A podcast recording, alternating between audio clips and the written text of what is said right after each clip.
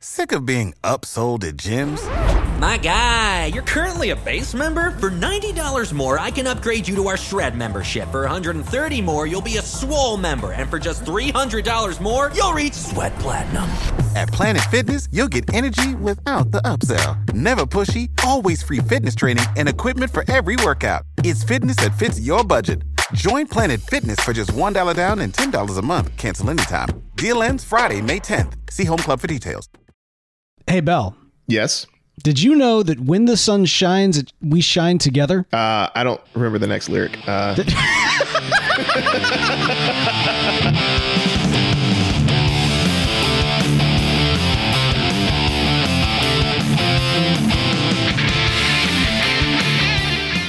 Welcome to Panel to Screen. I'm Beau. and I'm Beall. Beall, man, how you doing tonight? I'm doing good. It's a little rainy outside, so one of my dogs is scared. But other than that, I'm I'm feeling good, man.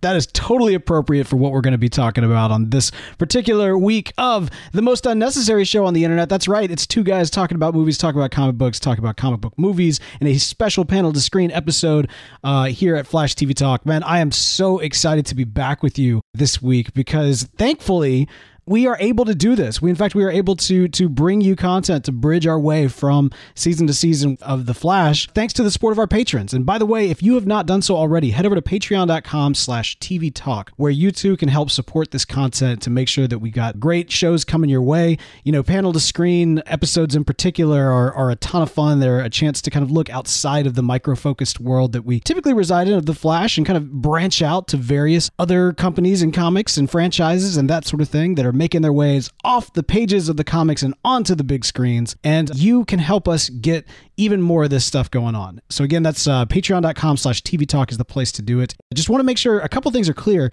By supporting the show, you're supporting Flash TV Talk, you're supporting these episodes of Panel to Screen, uh, and you're also getting some great stuff along with it. In fact, Bill, we've got a bunch of new patrons who've actually joined in this last past week. Who, in fact, I mean, honestly, man, we wouldn't be here right now if not for the the support that we've gotten in this last past week. So shout out to Greg York, who I'm assuming no relation, but you never know. Greg, buddy, son, dad. Long lost relative. Yeah, you never know. You never know. Also, shout out to Dave Allen, Jacob Young, Elizabeth Valkmir, and of course Karen, uh, aka Red F Blood. Uh, y'all are awesome. Like honestly, we could not do this without you. And by the way, I don't. I want to make sure y'all ev- that everybody knows and that everything's working smoothly. Uh, one of the benefits to becoming a patron is you get access to the Flash TV Talk Discord account, the Discord server. Now we made the move from Facebook to Discord just because it, it makes things a lot more personal, a lot more interactive. Um, Beall and I are. It's become kind of our new text message system where we're keeping up uh, throughout the week and everything. And we we want you to come join the conversation uh, with with kind of the the move over to Discord. It's it's interesting. Like at, at the moment, it's me, Beall, and Kyle. Shout out to Kyle, by the way. Yeah. But- hi, Kyle.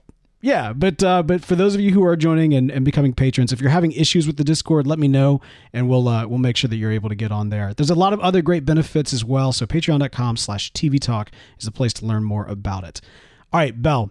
One last thing before we jump into what I'm really excited to talk about this week, uh, and that is that coming up for those of you who are out in the Los Angeles, California, Torrance, California area, the live with Brian Austin Green part two, or I think they're just calling it with Brian Austin Green live two, uh, is a live podcast done by none other than television's Brian Austin Green and podcasting's uh, Derek Russell. It's going to be a lot of fun. Should be a blast. You know, I don't know if you've ever gotten the chance to tune in with uh, Brian Austin Green.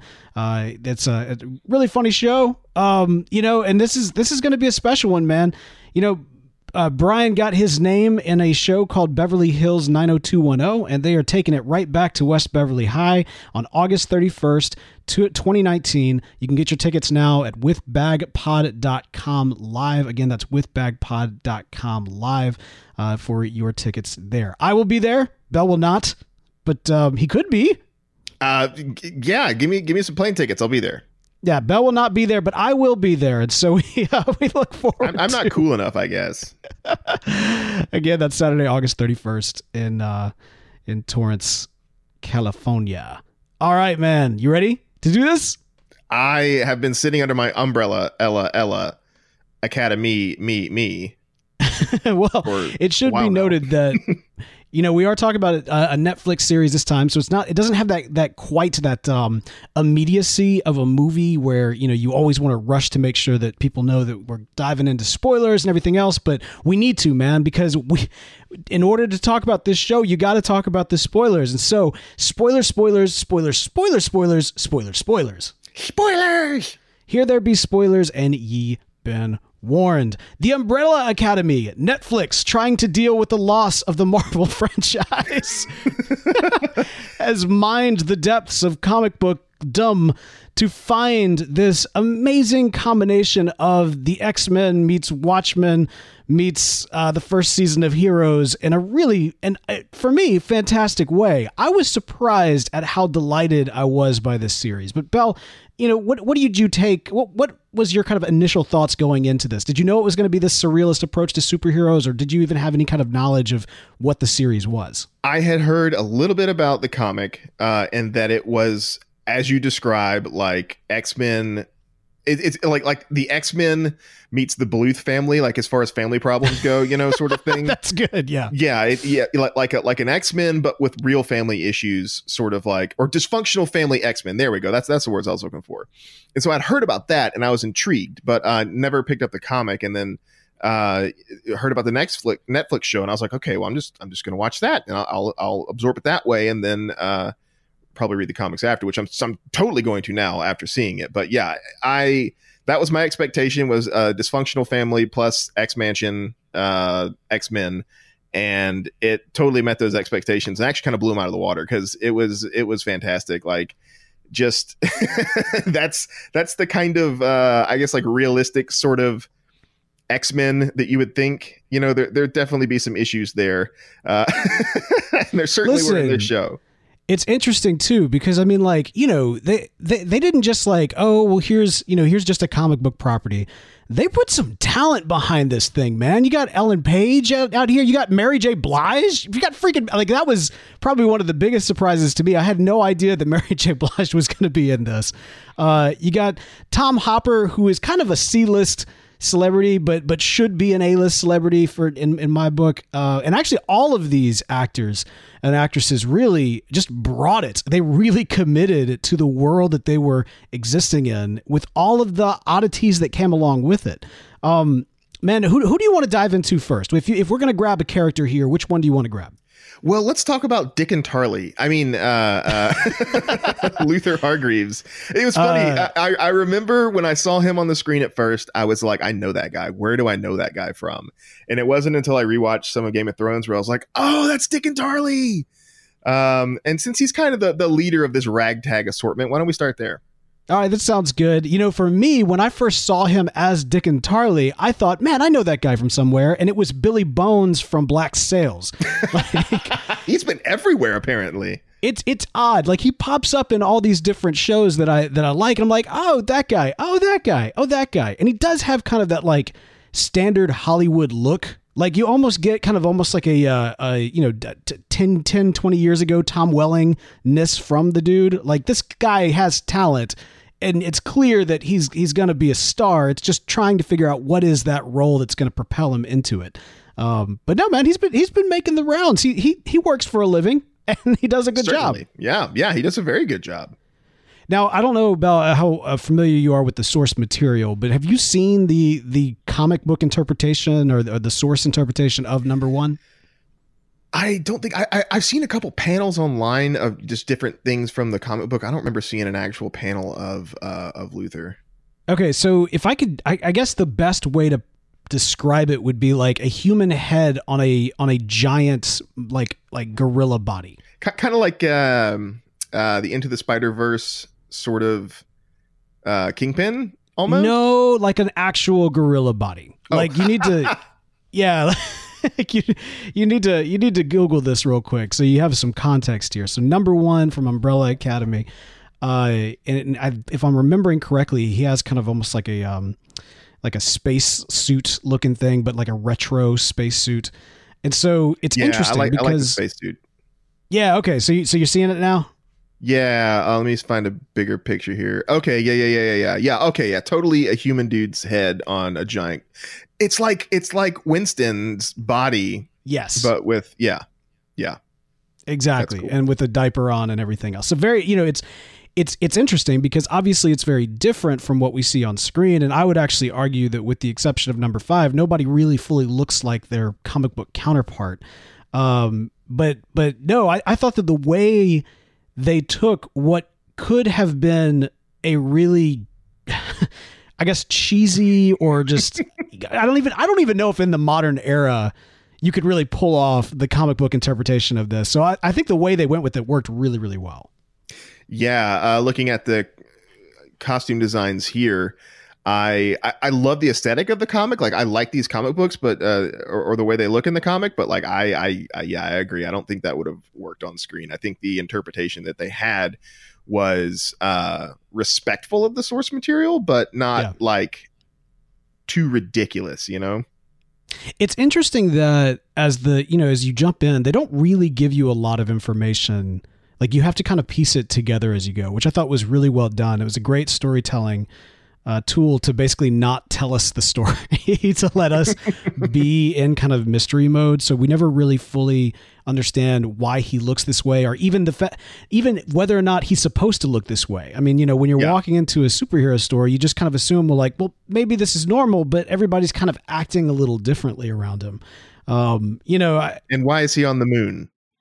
Yeah. Why, why is he on the moon? Is that, but is that normal, right? Like when, when the, the Right. chimpanzee is the butler and the robot's the mom, like maybe living on the moon is perfectly normal. Like we, we Yeah. don't know. And it's never really fully explained until very late on the show. Yeah, which is a really neat little uh, little twist there.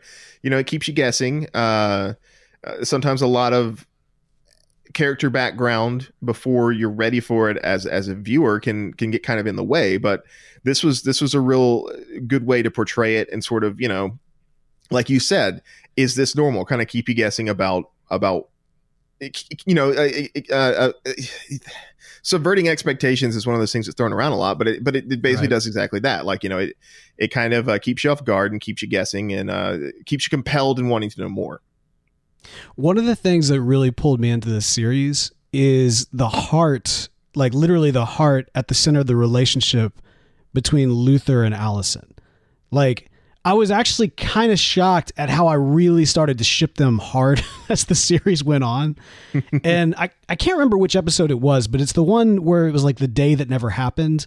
And they get that dance, and it's dancing in the moonlight, and it's this very surrealist scene and I, I get goosebumps actually even thinking about it because for whatever reason that scene and that sequence and that episode hit me so hard because you had this this like un unrequited or, or what, what's the word when you got the love but it, it never gets out of the, the box?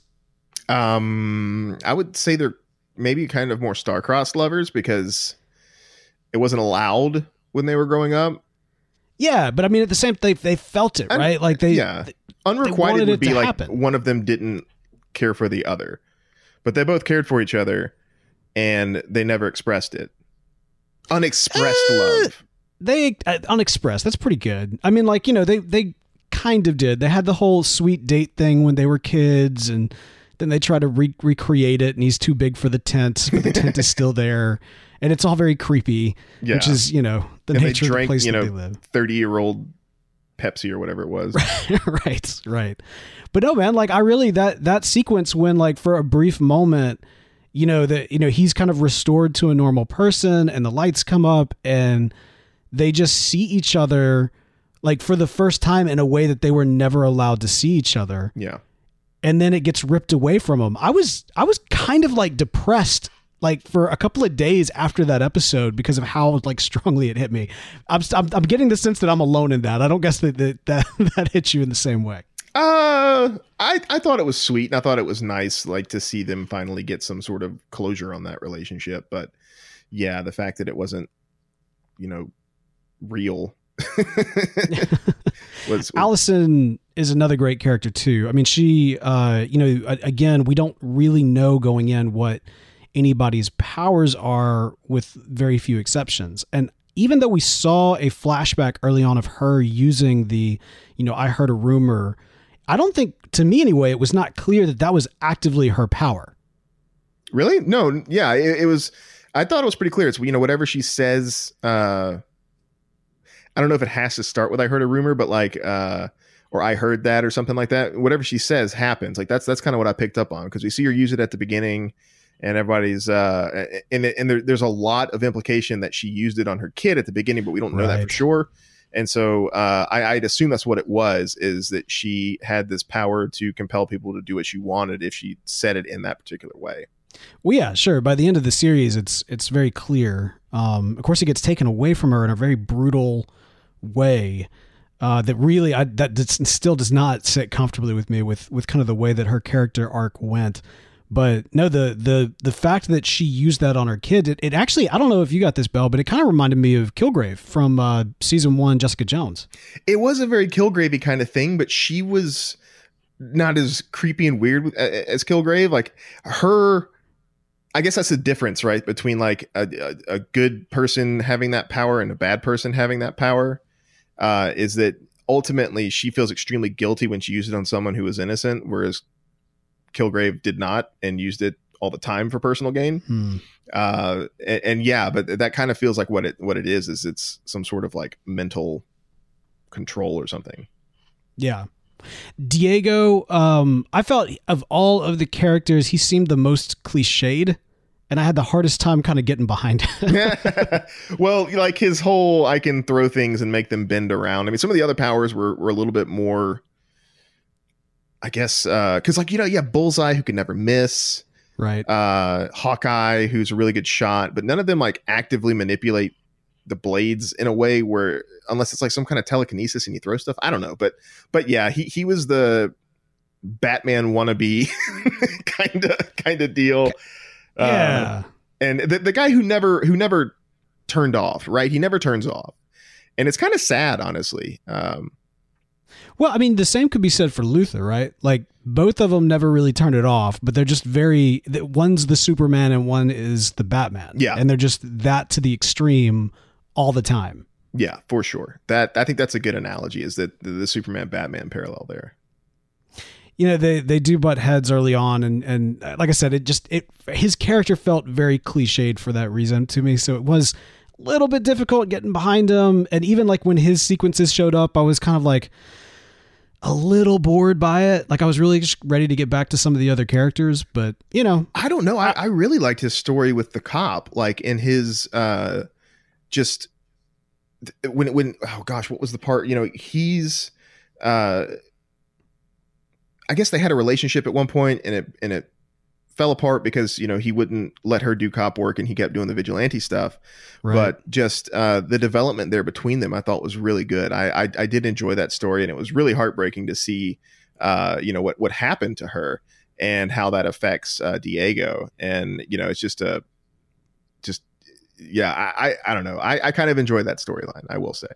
uh, even like that but that's part of it you know the girlfriend that's a cop that gets killed like that's such a cliche Sure, it's a cliche kind of and it's a trope, but like you know, Yeah. it wasn't like his origin story.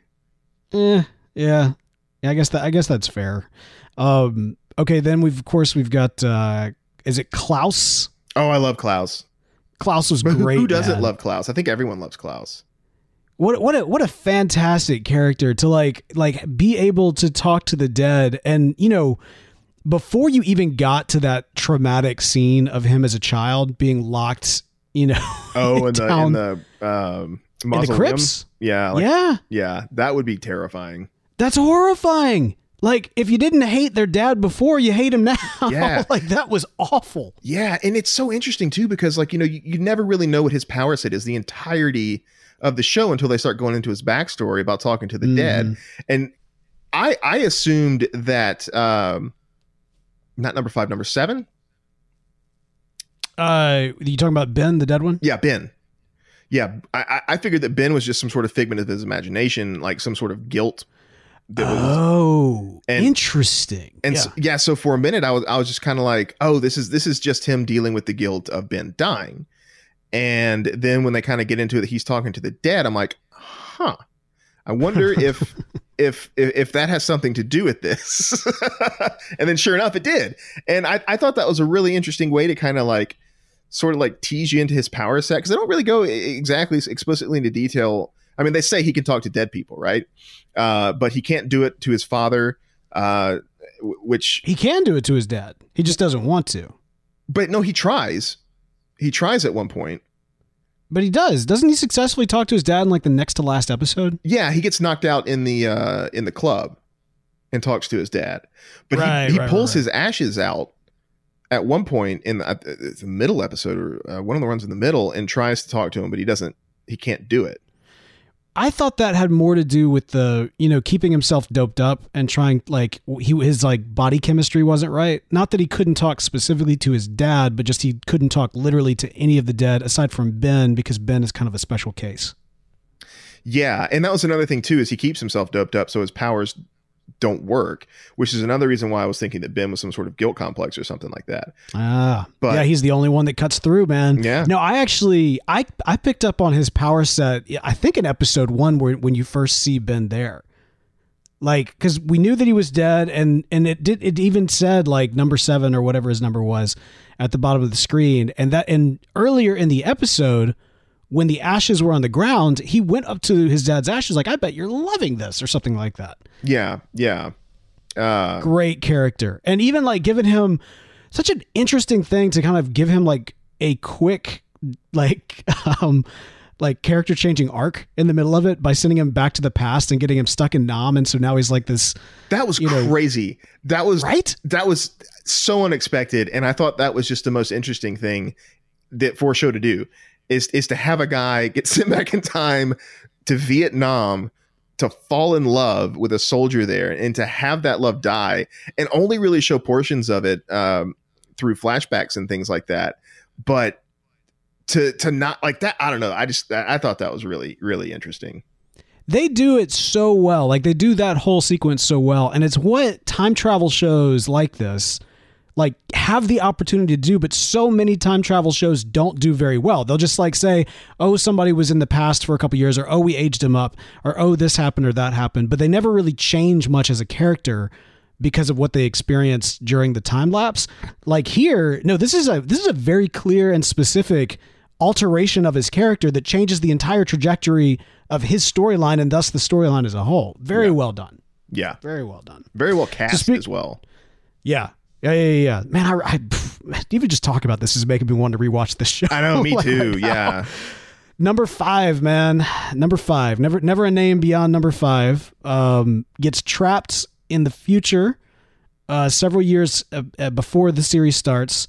He's in an apocalyptic world. He kind of comes back and he has this knowledge that the world's going to end and they've got to stop it. And what a what a unique idea of putting kind of this elder statesman mind that's somewhat demented and, and obviously traumatized from living on this apocalyptic earth and having to do all the things that he did, and now shoving him back into this kind of young preteen body.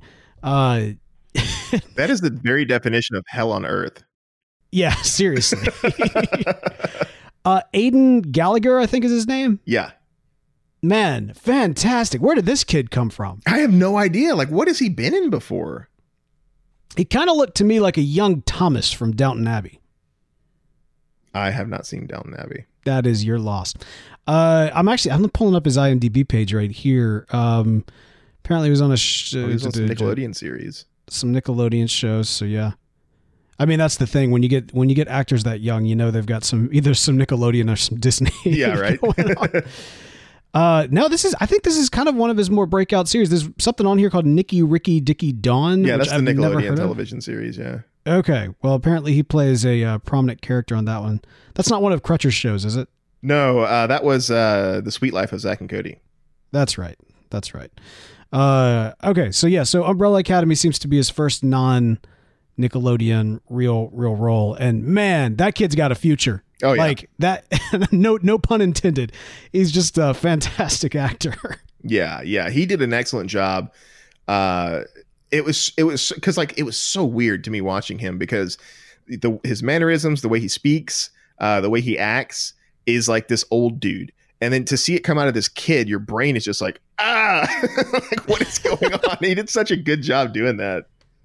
I know it actually it puts the audience in the place of the people that surround him, so that when nobody's really buying into him except for the other, you know, his siblings, uh, and even some of his siblings, they don't quite get on board with the fact that he's older than them. You know? Yeah, yeah. They still think he's you know this kid who's, uh, you know, uh, what's the word I'm looking for? Uh, rash and unpredictable and things like that. And he's like, no, no, no. I've been doing this for years. You guys need to shut up and listen to me and they still think he they're uh, that he's their brother from you know what was it 15 years ago something like that? Yeah something like that. Yeah. Of course he's got the kind of the Hiro Nakamura role. I mean like his his story which really is kind of the the main driving story of the entire season is of course that the world is coming to an end. He's experienced it and now he's come uh, back from the past samurai jack to uh, or back from the future rather um, doc doc brown and uh, and so he's he's here he's here to stop it and in any way that he, he potentially can. Um, what did what did you think about like the the what was the name of the organization? Wasn't it uh, the commission? The commission. That's what it was. Uh, what was your thoughts on that group of folks that existed outside of time to uh, quote unquote protect the timeline? It's a really neat concept, I think.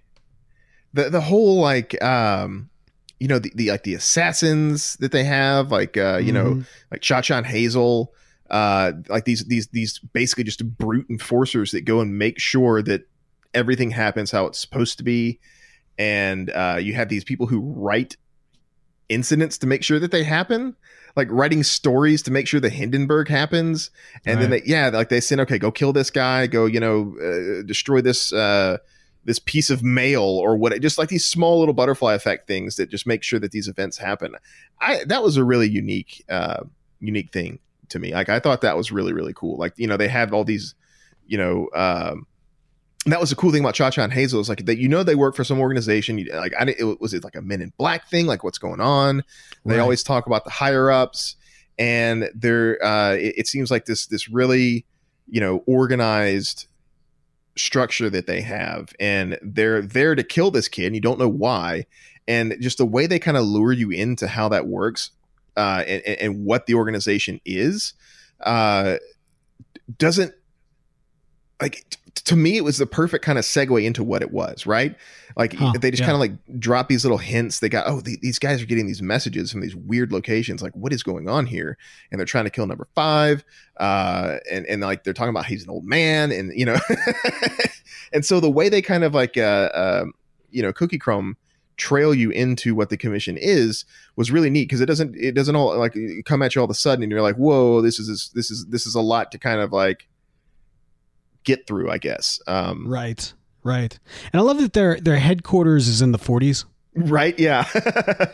like I love whenever like time is used as a location. And that's that's kind of like a, a source point and everything. And so it, it's interesting, you know, there, there's still so many questions I think that will probably never get answered about the commission.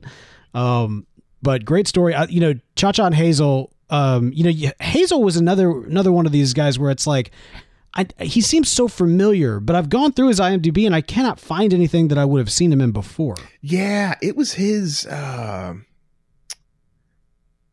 uh, what was I? I think it's like the, his cadence of how he spoke, and I was like, I've yeah. heard his voice somewhere before. Um, hmm. but I, yeah, I, I couldn't place it. I don't know. Uh, apparently, he was uh in Mindhunter. I never saw it. I, I never saw it either. Um, but yeah, he just he felt very familiar. Yeah. Yeah. Cha Cha, on the other hand, freaking Mary J. Blige. That's awesome. Yeah. like, like, the cast alone, like there's there's about two or three names in here that you know got got paid, and Mary J. Blige is one of them. It's like, all right, yes, yes, well, money well spent. She did a great job with Cha Cha, man. Um, you know the their relationship, their dynamic of kind of being these these partners and you know, having done life together so much and, and, just the tension of Hazel wanting to get out and Cha Cha not wanting that to happen. And even as they're trying to figure out what, what to do and kind of their own little pocket stories that, that bump up against each other, you could tell that there's, you know, there's, there's a lot, there's feeling there, not romantic feeling per se, but you know, there's a camaraderie and partnership. Yeah. Yeah. Absolutely. And I, I'm, their story is one of the things I'm most looking forward to next season. I, I Think so? really, yeah, I really like Cha Cha and Hazel, especially Hazel. I liked Hazel a lot. Creepy masks, man. Those those masks. Oh, the masks were wonderful. they don't So even explain creepy. why they're wearing masks. Like I love that. Like they they give you enough to make it interesting and to make it cool, but they don't they don't they don't spoil it by telling you too much. You know. Right. Like I No, don't like you, you're talking earlier about questions, like unanswered questions about the commission. I don't want to know. I got enough. I, I got the taste of it, and I and I like it, and I don't I don't need to know anything more. Yeah, that's good. I feel like in many respects, it's it the commission and a lot of this stuff. Like these are these are things that could only fully exist in comics, Oh, where you can exist with taste because you know that like at any given time, the sky's the limit on the kind of stories they can tell. So, sure, there's an explanation. Will we ever see it? Maybe. You know, are we cool with the fact that we may never not? Yeah, Yeah, like we we know that it's got to be out there somewhere. yeah. Um, okay, let's talk really quick about Ben though, because um, Ben, you know, we did see his ghost, and we saw him interacting a lot with Klaus. What what was Ben's power? Uh, he like I don't know if he turned into a monster or there was a monster living inside of him, but some giant squid thing would like come out and eviscerate people. He had a kraken in his chest. Basically, yeah. Was the kraken like always a ghost, or do you think that was just because when we saw it at the end, Ben was a ghost? No, no, no. Um, I thought at one point we see the tentacles come out of him. We see the shadow of the tentacles come out of him. I'm gonna guess that the that it's just like regular. They're not ghost squid tentacles coming out of him. They're like real tentacles coming out of him. Okay. All right. So, but all right. So this is the other question though. Are they his or is it a separate being that's somehow living inside of him? I was kind of thinking that it, that he opens up some kind of like pocket dimension into some like horrible, you know, uh, uh, Cthulhu verse or something, and this eldritch horrors come out of him. Like Mhm. I, I was thinking it's something like that, where it's it, it's it's it's not like a monster inside of him. He opens a doorway to let out monsters. Yeah. Okay. Interesting. Interesting. I, I, I don't know. I don't know what I believe with him. Like I, I, I got the sense, like like you're saying, that there's somehow that he's like that there's a, a monster inside of him that that comes out. It's it's very, you know, Hulk esque type deal. The demon inside, and it did almost seem like when he was a kid. You know, it's not like he was eager to go up and, and do some superhero moves. They were almost kind of keeping him back like he was a human weapon. Well, yeah, because he didn't want to do it either. He was very reluctant to go in there and do that. Well, it's almost like he wasn't the one doing it. So literally, like you say, he's just turning the key, and whatever's inside him goes out and does a thing, and then he comes back, and he's just this child that's now covered in blood because all of these terrible things. Yeah, well, imagine how terrifying that would be if you're a kid. You know, they tell you to go in there and open the portal, and you have to watch this thing come out of you or out of the dimension that you open and murder people in front of you. Yeah, That that's a that's a horrible thing. Like that would be awful.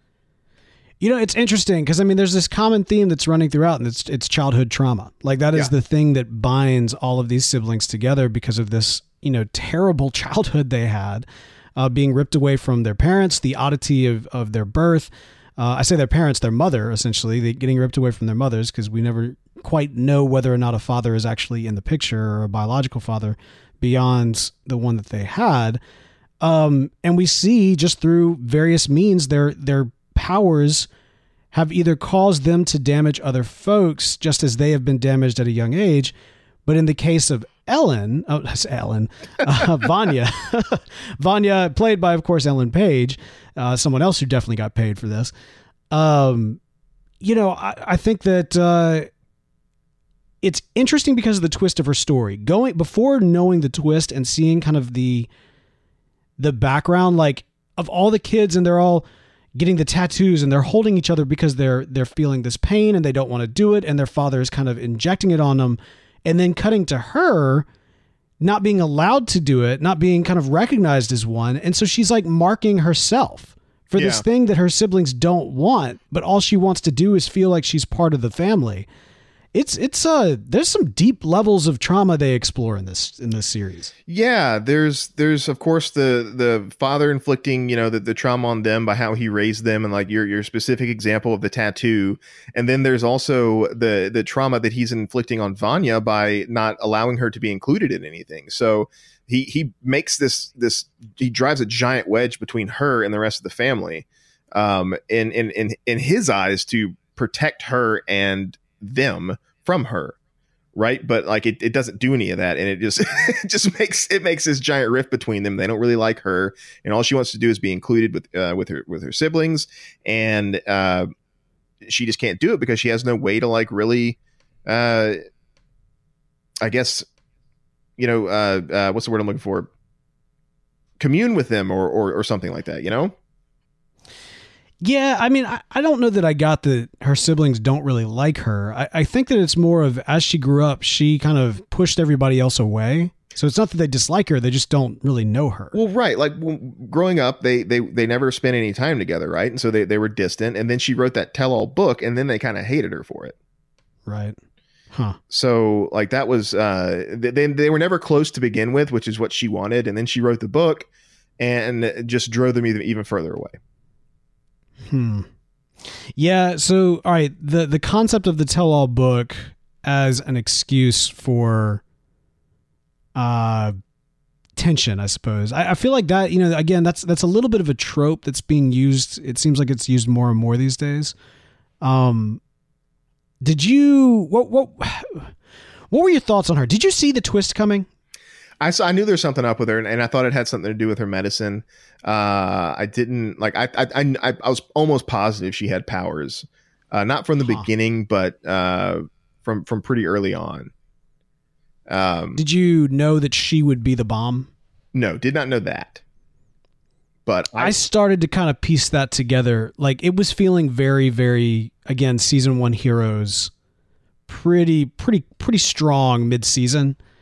Which you know from that seat, I mean, you know, there's there's someone's going to be the bomb. You just know that the the, the bomb is going to be a person, and you know, like you said, I think it would- it actually took me a little slower to figure out that she had powers. Mostly because I was enjoying her story so much as being the one without powers, but at the same time, you know, you, you the writing's on the wall. You know they're going to go there. yeah, I figured she'd But have something to do with it. I didn't think it would be her, like per se. That she would go full on evil. That's that's that. But I I- didn't quite buy that change. Eh, I mean, like I get it. Like they threw her in the freaking torture room, and they were supposed to be her siblings that were supposed to care for her. I, so I do get it. But like you know, I, I was definitely talking to my TV during that part of being like, you need to handle this better, Luther. You are not doing a good job handling this. You need to like be there with her, talk to her, and like, I don't know, console her and comfort her and not, you know, lock her away in some dark, evil room. Oh my gosh, man, the soundproof nature of that room too. Like when she's just screaming and, and trying to apologize and everything else and no one can hear and oh, that was that's that ugh. Yeah. And that, that, was awful. Yeah, and that and that's the thing is like you know, it, it should have been under a guise of hey, look, we need to put you in here because obviously you're dangerous. We're gonna take care of you. We're gonna figure out what's wrong, and we're gonna like you know we're gonna make this better. But instead, Luther was just nah, I ain't that ain't me, Yeah. and kind of brought it Hmm. upon himself because he's really just not a good leader. I thought it was interesting too how they um they did the uh the kind of the juxtaposition of Leonard's or- origin story with him being born on that same day and not being part of this at all. Yeah, because he was Um, just a regular pregnancy. Yeah, he just forced himself into the situation, and again, everybody is a you know it's this you know this hurt people hurt people narrative, right? Like uh, they all have they all come in with being abused, and then they abuse each other, uh, or then they abuse others, and then ultimately each other. And by the time they all kind of get together, it's almost too late because they they're so damaged. Uh, they save the world, sure, but you know at what cost? And you know maybe we'll find out more about that in season two. Well, technically, Now, they Beall, don't save the overall, man. So, what was that? Technically, they don't save the world. I mean, Uh, the world still gets destroyed. They just go back in time so they can try and prevent it again. Uh, wait a minute. Hang on, hang on, hang on. Don't they pause the they pause the apocalypse, right? So they pull Vanya and all of them back through time. Once, but the asteroid's still on its way there, Right. right? So like they they haven't stopped the apocalypse. They just are going to try and go back and find another way to stop it because w- what they thought was going to stop it wouldn't stop it. All right, fair point. So the a pin has been put in the apocalypse. Better better better way of saying it? Uh, well, so far they, they they have not found a way to uh, prevent the inevitable. Like Thanos is coming, he is inevitable, and so is the end of the world. All right, all right, fair point, fair point. Well, so point being though that they are they are able to get together and be the superhero team to to defeat the the Thanos rock in the sky that's coming down. Um, but again, at what cost? Because they they've they've damaged themselves, and who knows? Ultimately, when it's all said and done, maybe maybe there is nothing to save. Maybe this will will all have been just this tragic, sad, depressing story that kind of feels like it is. You know, Yeah. it just it feels like it is, but Well, for it- whatever reason, it works. yeah, I think it's going to be one of those things where they're ultimately going to make the decision not to save themselves, but to save everyone else. And maybe we'll see like a butterfly effect kind of thing where they go back in time and prevent their births. Could be. like Could I, be. I there's there's something that one scene where all uh it's like kind of like it's got a golden sort of color to it and uh the monocle guy is sitting there uh with his wife who's like dying and there's this jar full of these fireflies and the Yeah. rockets are taking off like that's something to do with it i'm pretty sure that's how they were born through these little like flies flying Sure, but where where is that? that's Like, on another are- planet i think i don't know Could be in another timeline. Could be a future. It could be a previously secured future. like perhaps that person set those things out because their planet was doomed, which is why everybody was leaving to try and make Could it be. so they wouldn't doom it. But in actuality, he just doomed it earlier by making these superheroes Yeah. who end up doing Yeah. it earlier. Yeah, yeah, yeah. I don't know. You know, obviously he had kind of a something he was working towards. Um, and it, it, it it's there's still kind of a big question mark. A lot of unanswered questions. You know, there's there's I believe two, uh, maybe three graphic novels of this series, and so I'm sure that a lot of our questions are probably answered in the pages. And I find myself wanting to read the comic, but at the same time, I don't think I'm going to because this series is very much Netflix dealing with the loss of Marvel. We just got the end of Jessica Jones, which you know concludes what Netflix is doing with with the, the Marvel characters or what they could do with the Marvel characters. Whether or not those characters goes go on to D plus or otherwise, that's a discussion for another episode. But you know, this is this is clearly their attempt to try to maintain that audience with a completely new franchise, a completely new property. So Beall, here's my question to you. With Marvel now off of Netflix, does does Netflix like do they still have your vote? You know what I mean? Like are you still are you going to be here for season 2? Would you keep your Netflix subscription for season 2 of Umbrella Academy? Uh, I mean, I, I get a lot of value out of Netflix anyway. Um, aside from just the Marvel D, stuff. D plus is coming, man. You get it today, but Eh. D plus is coming. Yeah, and we'll we'll see when that happens. But like, I don't think it's.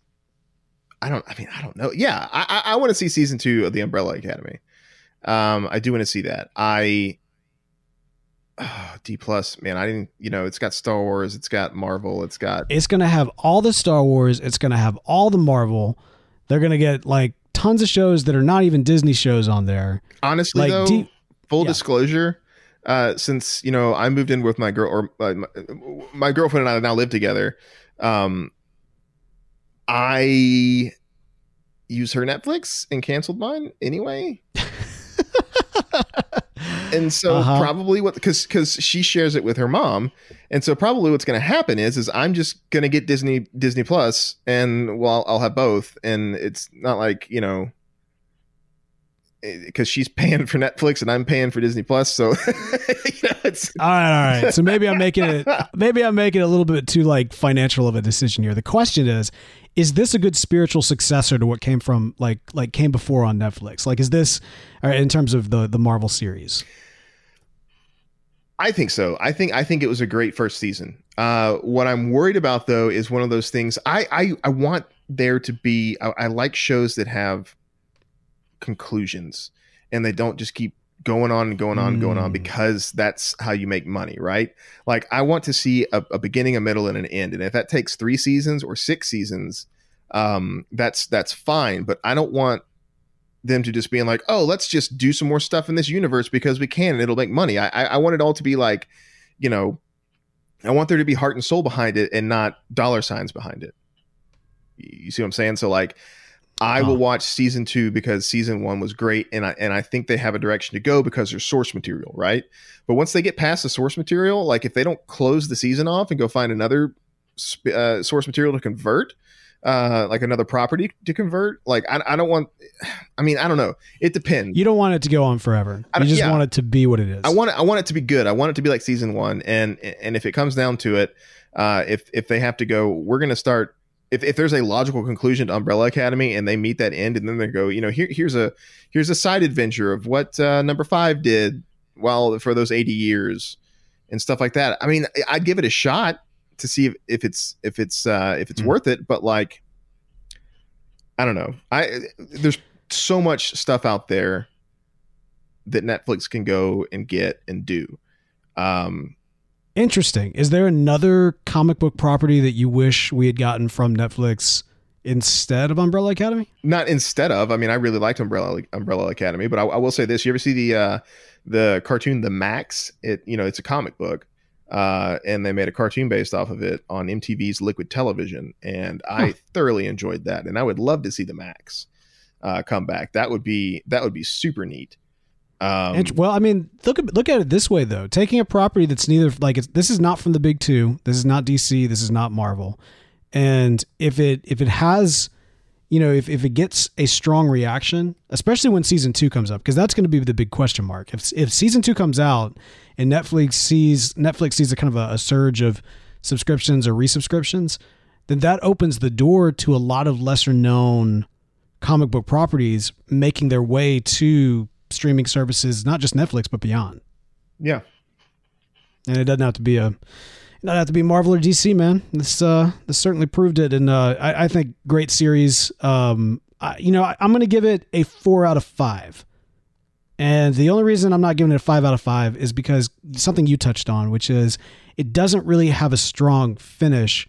It just tees up what comes next, and I feel like with the heaviness of the season, there needed to be more of a definitive conclusion, um, at least to you know the current story. So season two, like season two, will de- define how season one really lands, and so I'm hopeful. I think that overall it was a better season than uh, pretty much all of the Marvel season twos that were out there. Um, and I would rank it kind of in that Marvel season one.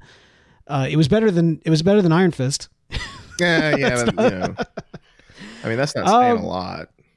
It's not saying a lot. I enjoy this better than Daredevil season two, and that was not a bad season. But I just, you know, it wasn't as it wasn't as on par with the first season. I think this is somewhere kind of in there. It's hard to kind of compare because yeah. we're talking about entire series as opposed to movies. But yeah, four out of five for me. Beall, what about you? Yeah, I'll go with that. I, I like four out of five. You know, it, it's it's it's one of those things where I'm going to need to see this story that they're telling brought to a conclusion because you're you're right. Like you know, the end of this, it's just a, a it's a, it's like a it's like the coda at the end of a Marvel movie. It tells you what's going next, right? Oh, here comes season two. They're going to be traveling back in time, and and so uh, that's fine if we get a conclusion to this story, and each season's not just this this this endless crescendo, right? That just keeps building and building and building and building and doesn't ever pay off. So hmm. uh, I, I I really like the first season. I think it's on par with a lot of the uh, uh, Marvel first seasons, like you said. Uh, and so I'll, I'll, go with the four out of five. I'm I'm definitely uh, I, honestly doing this review makes me want to rewatch it. So there's that. And um, yeah, I'm I'm just looking forward to season two. All right, man. Well, that's our uh, that's our thoughts on it, but we want to hear from you. Uh, let us know what you think. Uh, you know, you can hit us up on the Twitters. I'm at the real Beau York. Beall is at ring that bell. I spell my name B E A U. He spells his B E A L L. We spell it complicated because that's the way that our parents spelled it. Man, next up, right around the corner here, the next review is going to be the uh, Spider-Man Far From Home. I personally wish we were talking about it right now because I have seen it at this point. Beall has not. And for those of you who have, those end credits. Ah, I keep hearing about these end it. credits, and I, I, I know it's going to get spoiled to me before Friday, and I'm no, dude. Protect that. yourself. Protect yourself. All right, I guess I just won't read Twitter. Yeah, I mean, I honestly, I, I strongly, it's a great movie. I mean, we'll talk about it. We'll, we'll talk about the movie and everything next week. But, um, but seriously, if you can protect yourself from getting the end credits spoiled for you, um, yeah, you need to. You need, you need to go into Well, that. Friday at 10:45 p.m. I'll be seeing it. and I will be looking for your text message from the theater. So, all right, well, that's gonna do it for us. For me, for Beall, for Beall's mom. Hi, mom. When the sun shines, we shine together. Umbrella, umbrella, umbrella. Academy. Me. Me.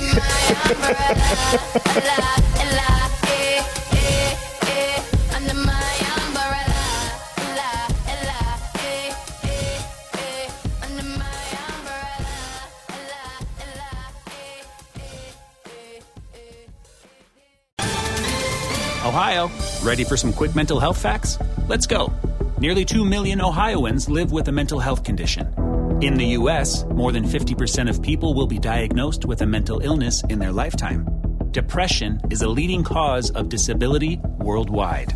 So, why are some of us still stigmatizing people living with a mental health condition when we know all of this? Let's listen to the facts and beat the stigma. Ohio, challenge what you know about mental health at beatthestigma.org.